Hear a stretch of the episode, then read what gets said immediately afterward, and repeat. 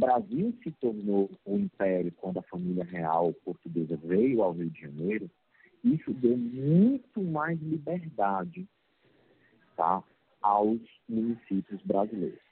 Carlos, me explica um pouco o que seria isso. O Brasil Colônia, a, a capitania do Ceará, tá, ela foi, como as outras, dividida, colocada em, em uma pessoa responsável para administrar, e dadas as características físicas, climáticas do local, isso acabou não vingando com o passar do tempo.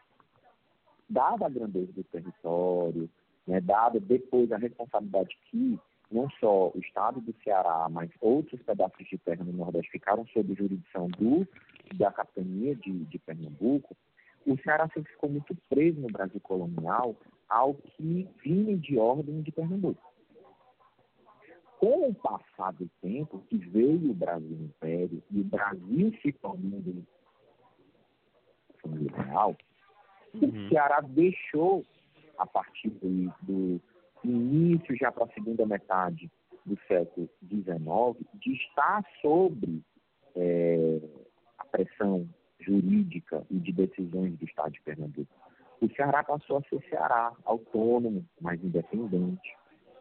E aí foi quando Fortaleza, por si só, passou a ter uma maior, né, é, assim, vamos supor, é, uma, uma, um maior destaque econômico né, dado a construção, inclusive, dos seus pontos, né, como ali na Praia de Iracema, a partir das pontes, das pontes né, hoje a ponte dos ingleses, ou a que a gente chama pontes metálicas, seja nova, né, seja mais velha. E isso acontece de uma maneira que marca esse período.